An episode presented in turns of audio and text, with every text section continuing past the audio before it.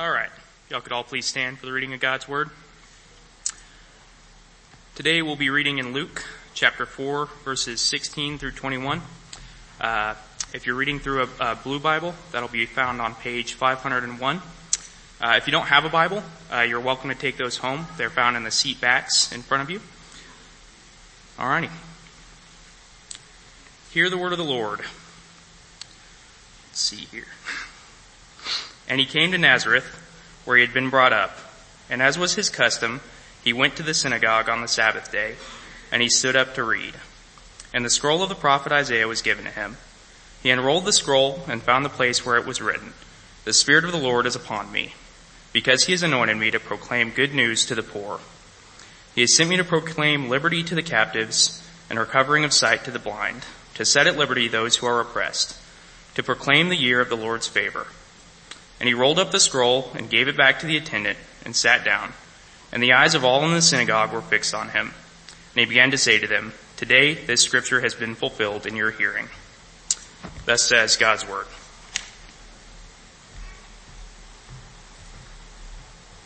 All right, let's pray over the word that we've heard. Father, thank you so much for the truth revealed to us through the scriptures. We pray that they would drill down deep into us, God, and become living to us and, and God, the breath of the Lord within us, that we would conform our lives to them and, and that our eyes would be open to see you as perhaps we've never seen you before. God, we pray that our ears would be attentive and that we wouldn't be distracted by just other thoughts and, and that you would guard our minds as we focus on these realities. God, we also pray for myself that you would help me to, to be an effective communicator of these marvelous truths, these truths that in reality are too high for me, too wonderful. I cannot uh, comprehend them. I cannot communicate them well without the help of your Holy Spirit. And so God, I'm relying on you this morning. So help us to see you this morning as you are, for you cannot be other than what you are. We thank you for this in Jesus' name. Amen. You can be seated. Uh, hey, before we start, I want Jim stand up real quick. Um, Jim McLemore here. Uh, we, you might have seen in your bulletin that we were going to have a discussion group at the park today, um, and we are not. But what we're doing instead is uh, at Jim. Jim has opened up his home, and he is inviting everybody to come over um, that wants to, that is lo- like looking for a deeper connection. And he's especially uh, asking you guys. That we've have a lot of people in the last few weeks that are relatively new to Northridge, and um, I wanted you guys to see who Jim was. He's going to be in the foyer afterwards. If you'd like information, his address, and and, and that, and, and there will be some food provided. Correct? Is, am I? Yeah. so, um, but we we'd love to have you be a part of that. I'm going to go over there um, as well, and so we would love to have you and just be a part of that. So just make yourself at home with that. I didn't want to forget to mention that. So thank you for doing that, Jim. We appreciate it. Um, now, uh, so we're in this series on the attributes of God, and uh, so far we've spent a couple of weeks, few weeks, talking about what the Bible reveals as most fundamental to the being of God. Things like he's, he's incomprehensible. Things uh, that he, uh, like he's uncreated, that he is invisible, that he's self-existing, that he's self-sufficient and therefore completely independent. Now, last week we expanded on this theme by looking at the fact that God is revealed to us in the scriptures as unity in Trinity and Trinity in unity. And what this means is that God eternally exists in three persons, Father, Son, and Holy Spirit. Each of these persons is fully God, excuse me, and yet there is only one God. And this has always been the position of Orthodox Christianity, with no exceptions. Now, we mostly last week examined what the persons of the Trinity ha- hold in common.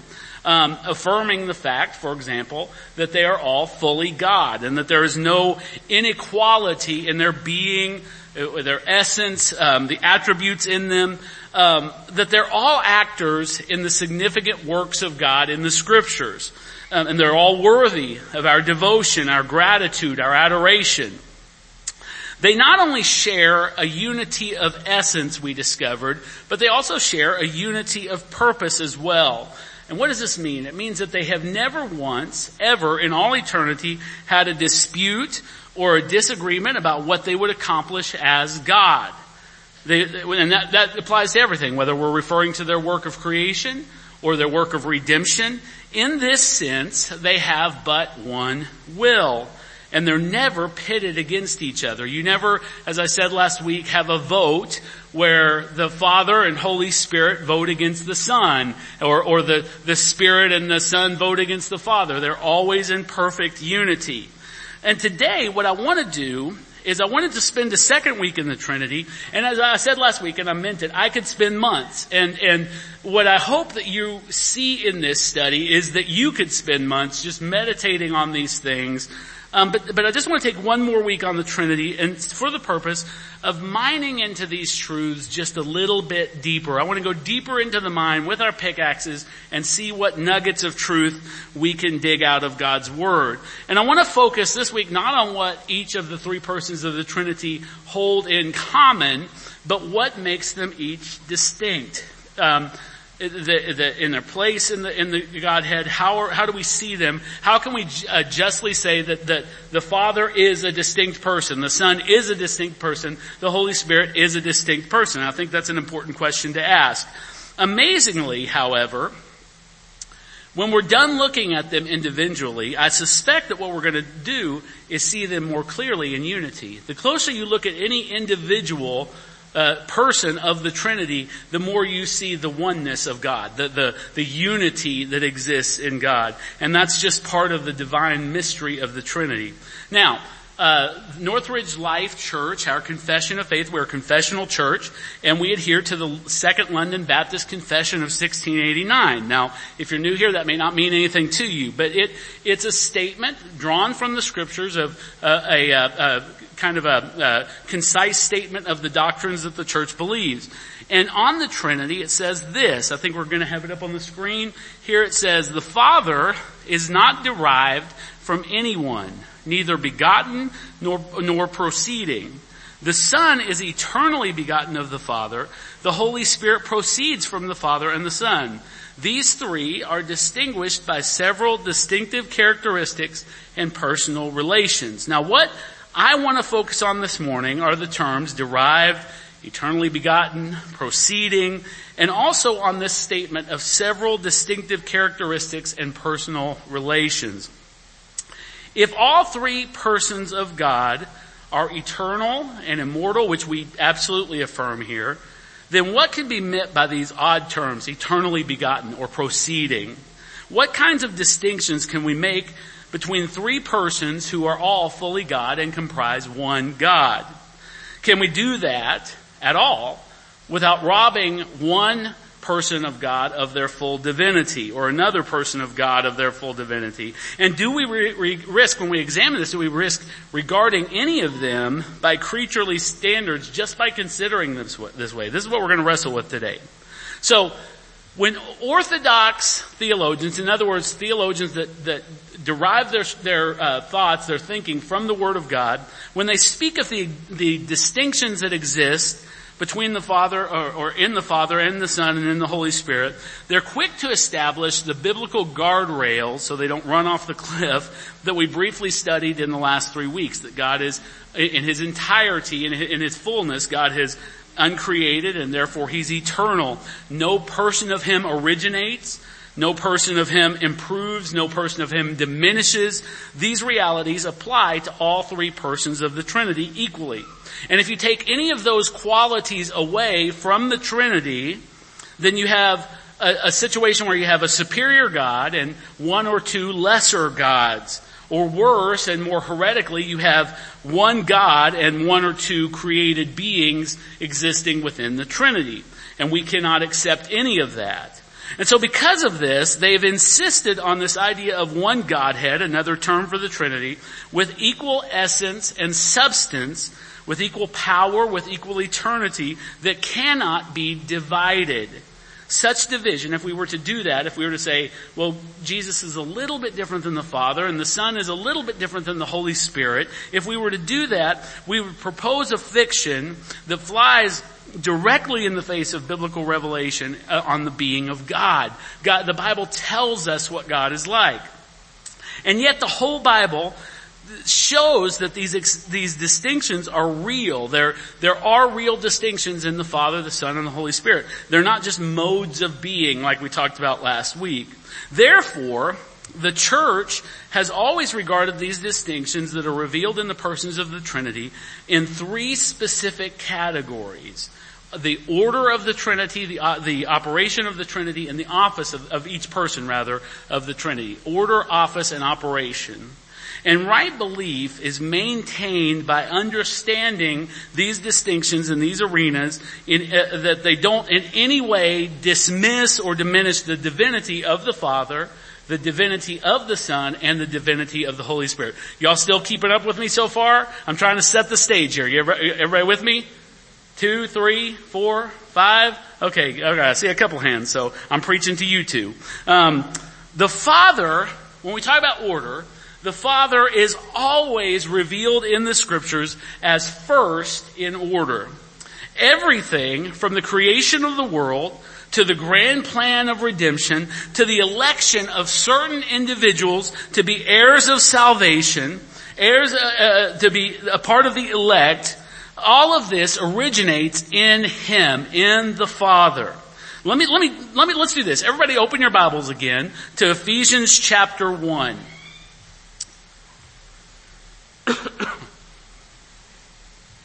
Cameron, will you bring me that water bottle that's on the front seat there?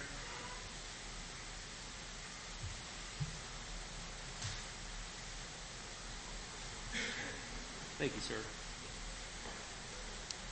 Ephesians chapter 1. Now what I want you to do, we're going to begin in verse 3. And what I want you to see in Paul's grand introduction to the book of Ephesians, I want you to see um, all of the things that he attributes that directly relate to our salvation, and he attributes them not to the Son directly, and not to the Holy Spirit directly, but directly to the Father. Now, are the Son and the Holy Spirit involved? Absolutely.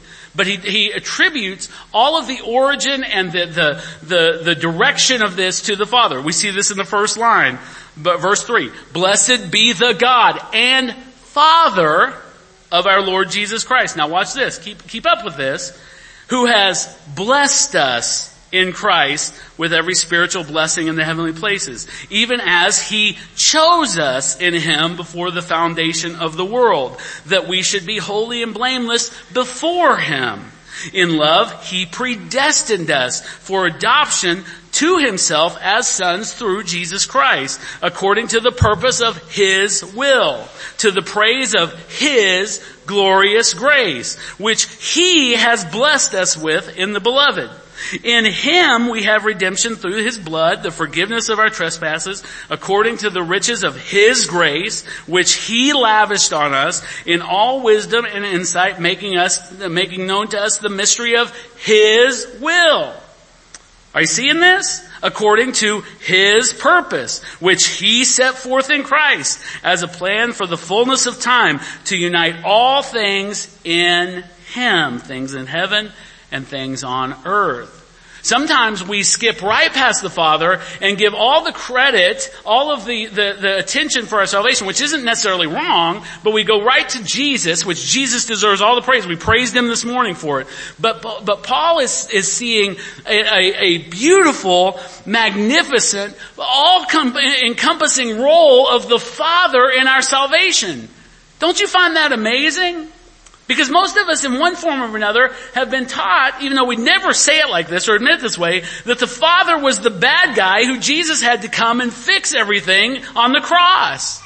But it was the Father who has blessed us. He chose us to be holy and blameless. He chose us for adoption according to His purpose. He is to be praised for His glorious grace. He made known to us the mystery of His will. He set forth His amazing purposes in Christ for the purpose of uniting all things in who? In Himself. Praise the Father. Even the title of Father is significant to understand his primacy in the order of the Trinity. Every early reader of the New Testament would instinctively understand this supremacy when he makes himself known by the title Father. He could have revealed himself to us in any title. King. Would that have been an accurate title for God? Yes, it's used in the Bible. How about judge? Would that have been an accurate title for God? You bet. He is and will be your judge one day. But Jesus never ever hesitated to refer to him in relation to himself and more gloriously in relation to you as Father. See, this was a culture in those days where fathers were honored as the head of a household, the head of a clan, and not just until the kids moved out, Cameron, but he was revered throughout their entire lives. Later in Ephesians, Paul says that God has been revealed as the true Father from whom every family in heaven and on earth has been named. In other words, He is the, He is the, the, the premier Father. He is the, the, the epic example of fatherhood. And he's not only first in order though, but as we saw from Ephesians, he holds the office of the architect of all the manifold works of God. His operations in the Trinity are to decree or to plan and to send forth. He's the initiator. He directs the affairs of every atom in all of the creation. He sends forth His Word. He sends forth His Son. He sends forth His Spirit. And He sends forth His servants to accomplish His perfect will. Now the Son is the second person in order of the Trinity. Now, some of you who may be unfamiliar with these doctrines find even this terminology, the Son is second, to be problematic because you assume it implies some sort of subordination of essence, like Jesus is kind of the step down God. And this is something, this subordinationism, it actually has a word, is actually something that the Bible absolutely and, and totally denies. What it simply means when we say Christ is second the Son is second in order. It simply means that He is the only eternally begotten Son of the Father who loves, honors, and submits to His Father as a faithful Son would.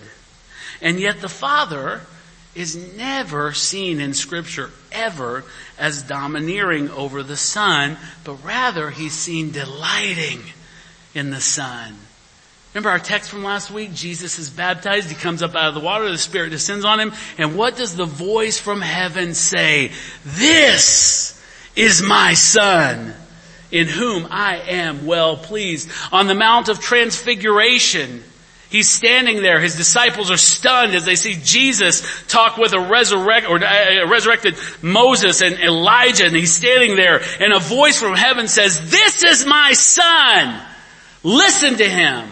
What is he saying? He's saying, the law that Moses gave you and the prophecies of Elijah, they all submit to what my son says. Listen to him. Listen to what Jesus himself said about his relationship to the Father in Matthew chapter 11 verse 27. It says, all things have been handed over to me by my Father, and no one knows the Son except the Father and no one knows the Father except the Son and anyone to whom the Son chooses to reveal to him, or to reveal him. And what does this knowing mean? It doesn't mean that God doesn't know the, or the Son doesn't know the name of every human being that has now or ever occupied the face of the earth or ever will. No, of course He does. He's God.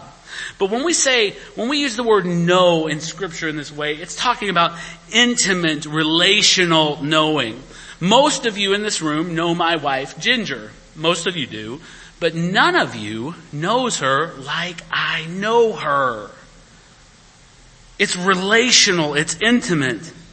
As a son is the heir of all of his, that his father has, so the father withholds nothing from the son that he's loved throughout all eternity. So what do we mean when we, by this saying, this strange saying that he is eternally begotten? We all know, we're all grown-ups here, we know what begotten means. All of us were begotten. So when we say that the Son is eternally begotten, do we mean that He had a beginning in time like you and I did when we were begotten by our parents? Well, we mean nothing of the sort. The key is not the word begotten, the one we get hung up on. The key is the word eternally. What it means is that throughout all eternity, it pleased the Godhead that the first and second persons would relate as father and son. Just as the triune God had no origin point, neither did this relationship. It just always been a relationship of father and son. And it always was, it is now, and it always will be. And, and that should comfort you so much. Because the Bible says that, that God said to his people, not to his son, but to his people, in, in the book of Jeremiah, it says, I have loved you with an everlasting love. If you want to understand the way that God's love endures, look at the Father's love for the Son. He has loved the Son as His Son throughout all eternity, which has no beginning. It's a beautiful picture. So what do we do with scriptures like this, Psalm 2-7, which the Bible clearly tells us is a messianic psalm. It's, it's pointing forward to the Messiah, where it says this, I will tell of the decree. The Lord said to me, you are my son. Today, what's that? It's a time reference, isn't it? Today I have begotten you. So what do we mean in this passage when we say today? Well, the today spoken of here is the eternal today. What do I mean by that? Well, eternity, we always think of eternity as just the ticking of the clock forever and ever, just the passage of time. But that's a, that's a terrible way to think of eternity. And the reason we must do that is because time is all we know. We don't know what's outside of time. But eternity truly is a state that has no yesterdays and no tomorrows. Eternity is as unchangeable as the triune God that rules over it. And so when he says, today you are my son, he is his son eternally. Don't you love that? I love that. The son is known as a son by his willing submission and obedience to his father's good pleasure. Now again, we have a problem. When we hear that, words of obedience, words of submission, we can only imagine a conflict of wills that can only be overcome when one party surrenders his desires, surrenders his rights, surrenders his demands. One person gives up and the other person, that's what submission in our context means. If, if, uh, you know, if I submit to my boss, it means that I gave up what I wanted to do, maybe take a day off and did what he wanted me to do. And we think this way, we can only think this way because we're sinners. Is it okay for me to say that? We're sinners. Every one of us. And we're sinners who live in constant conflict in this life with our bosses, our spouses, our children, our fellow church members. To one degree or another, we're always in conflict. And for us, that means that our wills and our desires and our demands are in perpetual collision with each other perpetual. But the will of the Father, you must understand, exists in perfect harmony with the will of the Son. Like, I have a, a, daughter-in-law named Savannah, beautiful young lady. You guys have met her a few years ago when she did the, the music for our Thanksgiving. She's a violinist, and she is a very accomplished violinist. She plays in two different symphonies, two different orchestras. Um, and I'm always amazed. Uh, she'll at the house sometimes she'll play something so beautiful. But then we'll go see her at the symphony and she begins to play her instrument. And then an entire brass section comes in and a percussion session, a section comes in and a woodwind section comes in and, and they're all completely different instruments. But when they're tuned properly and they come into harmony, it makes something magical. And what a great analogy this is to the harmony that exists within the, the, the uh, uh, relationship of the Father decreeing and the Son submitting. See, and, and it, it's the Father's perfect will to decree good for His creation. And it's the Son's perfect will to carry out that decree obediently. The office of the Son is to be the executor of the will of the Father, whether he is standing at his side at creation or whether he's enduring his wrath on the cross, the wrath of God against sinners. His joy is always to please the Father in everything that he does. One time the disciples came to Jesus and they're worried about his nutrition and hydration and they said, Jesus, you ought to eat something. And Jesus said this in John 4:34. Jesus said to them, my food is to do the will of him who sent me and to accomplish his work. All he lived for was submitting obediently to the Father's will. Christ has never failed to please the Father because he always does his will. And he never does this under compulsion, but because as the Father delights in him, he delights in the Father above all else. The Holy Spirit is third in order of the Trinity. And again, this doesn't speak to his importance or power or eternity or substance. It just speaks to the way of their operations. He proceeds from the Father and the Son to effect and apply what the Father has decreed and the Son has accomplished. Why do we use the terminology that he proceeds? Well, as many of you know, in the Hebrew, the word for spirit is ruach. And in the, I, I hate those Hebrew words. It always sounds like I'm about to hack something up on you. You ever notice that? Last week I used the angel malach and then ruach and, and, and but in, in, in the Hebrew it's, it's ruach and, and in, in the Greek it's pneuma and it means literally breath. So the Holy Spirit is the holy breath of God. And, and breath proceeds out of, out of God in that imagery, that it goes forth and and, it, and it affects and applies what the Father decreed. It's like when we speak, the way speech works is breath is coming out in the formation of our tongues and our teeth and it makes certain sounds. And think about that. God decrees and his breath goes out and does exactly what he decreed. That's, that gives me chills, honestly, to think of the Holy Spirit like that. And then to think of him as a person. His role includes, at the beginning we see him bringing order, as I said last week, to the newly formed world. And now we see it, it, him in seeking out and effectively calling God's elect and transforming them into the image of Christ. Jesus said about the Holy Spirit that He will bear witness about Him unto both salvation and the condemnation of this world that is populated only by sinners. In other words, if sinners come to faith, it will because the Holy Spirit bore witness to the salvation of Christ. If they die in their sins, it will because the Holy Spirit bore witness to the condemnation of sinners and the righteous judgment of God. Listen what Jesus said in John 16. 16 verse 33, it says, when the Spirit, this is Jesus informing his disciples about the ministry of the Holy Spirit, when the Spirit of truth comes, he will guide you into all truth, for he will not speak on his own authority, pay attention, he will not speak on his own authority, but whatever he hears, he will speak. And he will declare to you the things that are to come. He will glorify me. I want you to not forget this. Say the Holy Spirit glorifies Christ. Say it. That's so important. The Holy Spirit glorifies Christ. He will glorify me for he will take what is mine and declare it to you. All that the Father has is mine. Therefore I said he will take what is mine and declare it to you. So the Father decrees things that the Son accomplishes, then the Holy Spirit comes and makes them known through His Spirit to the church. It's a beautiful picture of unity, isn't it? Now here's, here's the problem. The reason I wanted you to repeat that phrase, I, I think that's a, sometimes obnoxious thing that preachers say when I say, everybody say love, you know, so I, I, hate it when preachers do that. But I did it, I, I, I broke my own ban for this reason. Because the pro- there is no person of the Trinity more horrifically misunderstood in this day and age than the Holy Spirit.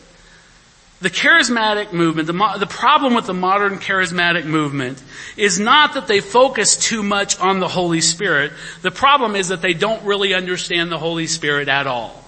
That's the problem. They imagine a Holy Spirit who in majestic holiness speaks to every trivial and temporal concern and he does so on his own authority with no reference to Christ whatsoever. But what is the ministry of the Holy Spirit? I just had you repeat it. What's the ministry of the Holy Spirit? To glorify Christ. And when we do this, when we see the Holy Spirit is only there to speak to our trivial and temporal concerns on his own authority, what we do is we separate him from that divine mission of glorifying Christ. He is no longer recognized as God most holy. He's just an invisible therapist. Let me tell you something about the Holy Spirit. That I will live and die on this hill. The Holy Spirit was not sent by the Father and the Son to give us tickles and giggles. May I say that again? The Holy Spirit was not sent from the Father and the Son proceeding out of their mouth to give us tickles and giggles. He was not given to ensure our worldly success. He wasn't given to impart secret knowledge about the future. He came to magnify Christ and convict the world of sin, to convict the world of righteousness, to convict the world of judgment. That is the Holy Spirit as revealed in this book. Remember, the order of the Trinity, the, occup- the offices that they occupy, the operations by which they fulfill their individual offices, does not imply in any way, I know I've said this over and over, but I don't want you to miss this point, it doesn't imply a hierarchy or subordination in the essence of the triune God. Remember our third statement from last week? We've made three statements. First, God eternally exists in three persons. Second, each person is fully God. And the last one, there is one God. On the contrary, when you meditate long enough, as I said at the beginning, on the flawless harmony in the operations of the Trinity, you will become amazed at what those operations have accomplished and the unbroken, uncorrupted love of the Father, Son, and Holy Spirit that has been extended throughout eternity or that has existed throughout eternity and now has been extended to pitiful, rebellious, undeserving creatures like you and I. That perfect love that existed far before the world began has now been, been given an extension to us and we're invited into that perfect love. That should blow every mind in here. Their order is a true order. You never find references to the Son or the Spirit sending the Father. Or you never find references to the Spirit begetting the Son. Instead, you only see the Son obeying the Father and the Father and Son together sending the Holy Spirit. Their offices are true offices. If God were one person and somehow had, had decreed to die for us, it would have been heroic. But listen to me carefully, it would not have been nearly as beautiful. What humility is demonstrated by the Son as He takes on flesh and dies for us. What love we see in a Father who would send Him to die for us. What honor we see in Christ is that He submits to, or that, He bestows on His Father as He submits to death on that cross. How much more do we see the cost of our redemption as we watch the eternal Father willing to give up His eternally, spotlessly innocent Son to pay the penalty for ungrateful sinners. Some, as Paul says, might be willing to die a martyr's death, but how many of you would offer your child to pay with its life a penalty, not for some righteous cause like a soldier, but to pay the penalty for the guilty. Would you offer your child to pay a penalty for those that mocked him as he was dying? And see, it wasn't just that Christ took the penalty of sin, but he had all the genuine guilt and all the genuine shame of all of our sin piled upon his sacred head. And the Father, for the sake of his boundless, inexplicable love for his creatures, watched that hellish drama unfold. and more, he decreed it so that we might escape his wrath and become his people. In the glorious aftermath of those horrific events, death was found to be an unworthy opponent for the King of Kings. Father and Son sent the Holy Spirit to dwell in the hearts of believers and to make them his dwelling place forever. His temple, not, not a temple made with hands. God and man, God and humanity for the first time were reconciled by harmonious love. No longer did God need a building in Jerusalem and no longer did he have a single nation as his people, but the Holy Spirit was sent forth to call the elect from every race, every tribe, every tongue, every nation on this globe. The Trinitarian operations are also true operations as the Father's decree still stands. As the blood of the Son still cleanses and as the voice of the Holy Spirit still convicts and calls. This is why a robust Trinitarian doctrine is not an option for Christians. This is what Charles Hodge, the great uh, theologian said. He said, it is a great mistake to regard Trinitarian doctrine as a mere speculative or abstract truth concerning the constitution of the Godhead with which we have no practical concern or which we're required to believe simply because it's revealed. On the contrary, Hodge says, it underlines the whole plan of salvation and determines the character of the religion of all true Christians. Another theologian, Georg Meyer, said, the Trinity is the point in which all Christian ideas and interests unite. At once the beginning and the end of all insight into Christianity. And I could not agree more.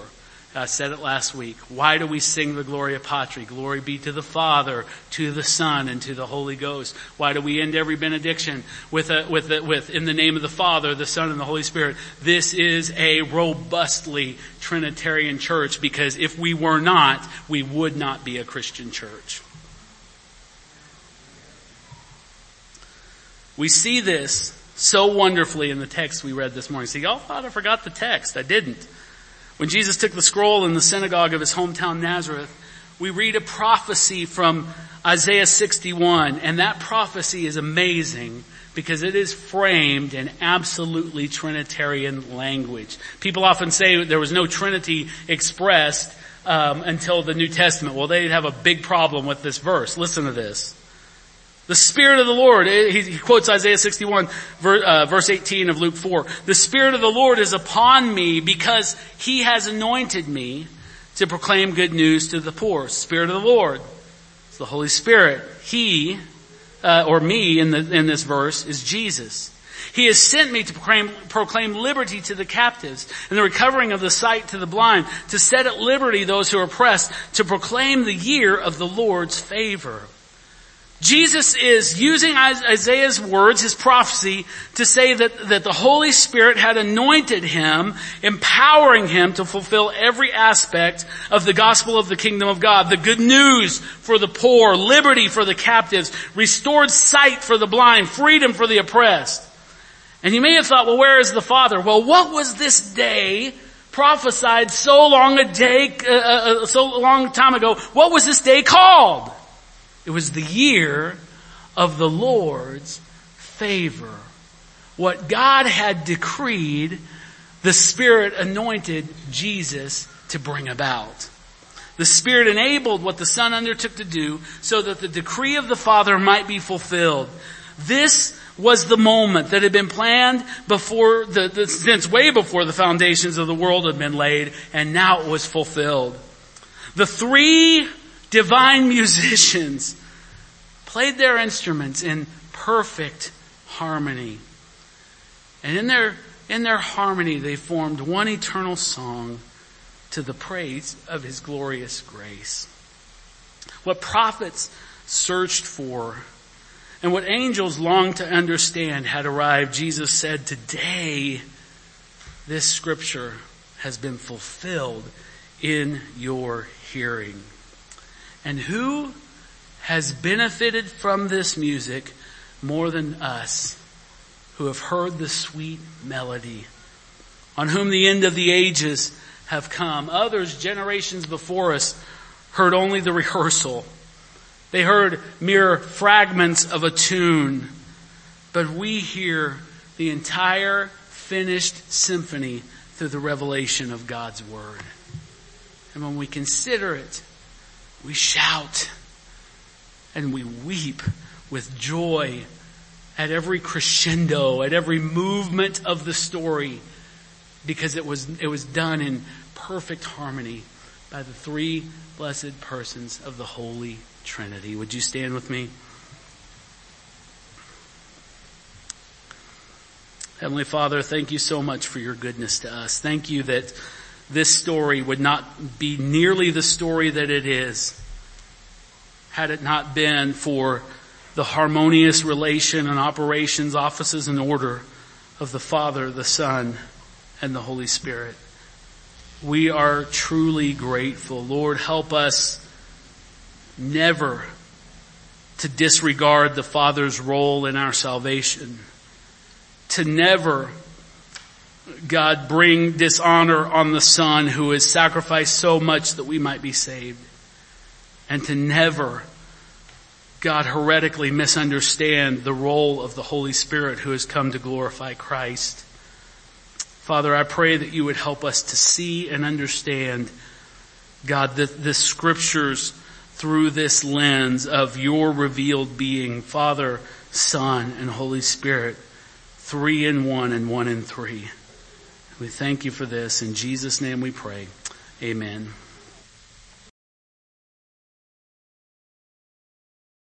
I'm going to ask our communion workers to come and, and help us this morning. Um, uh, what can I say? We we really love preaching toward the sacrament. In other words, seeing the fulfillment of of the truth of the gospel in this this moment at the table each week. And and what can I say? The the the emblems that we've been given of the broken bread and the cup of wine are so clearly from what Jesus said.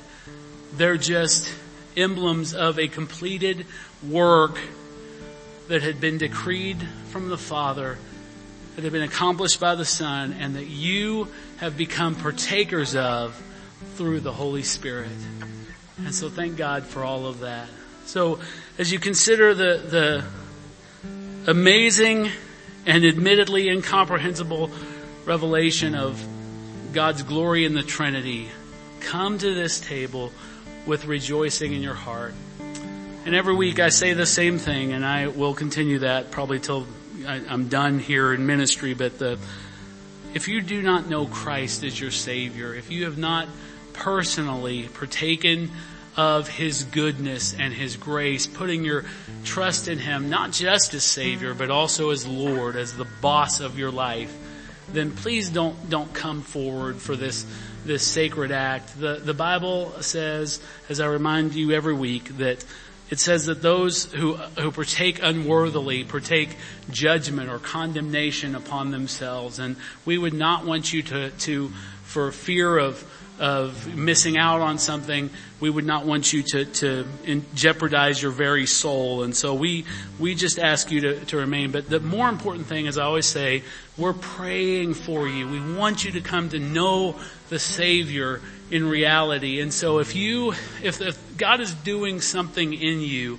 and you have questions and you want to know and you want to resolve in your heart that you are one of His, please, by all means, seek out myself after the service. Be bold and do this. Find Pastor David, find Gabriel, and um, we would love to have that chat with you. We'll give you all the time you need to have that that chat in fullness. But for the rest of you, come with rejoicing in your hearts, receive these elements, take them back to your seat, and we'll take them together in just a moment.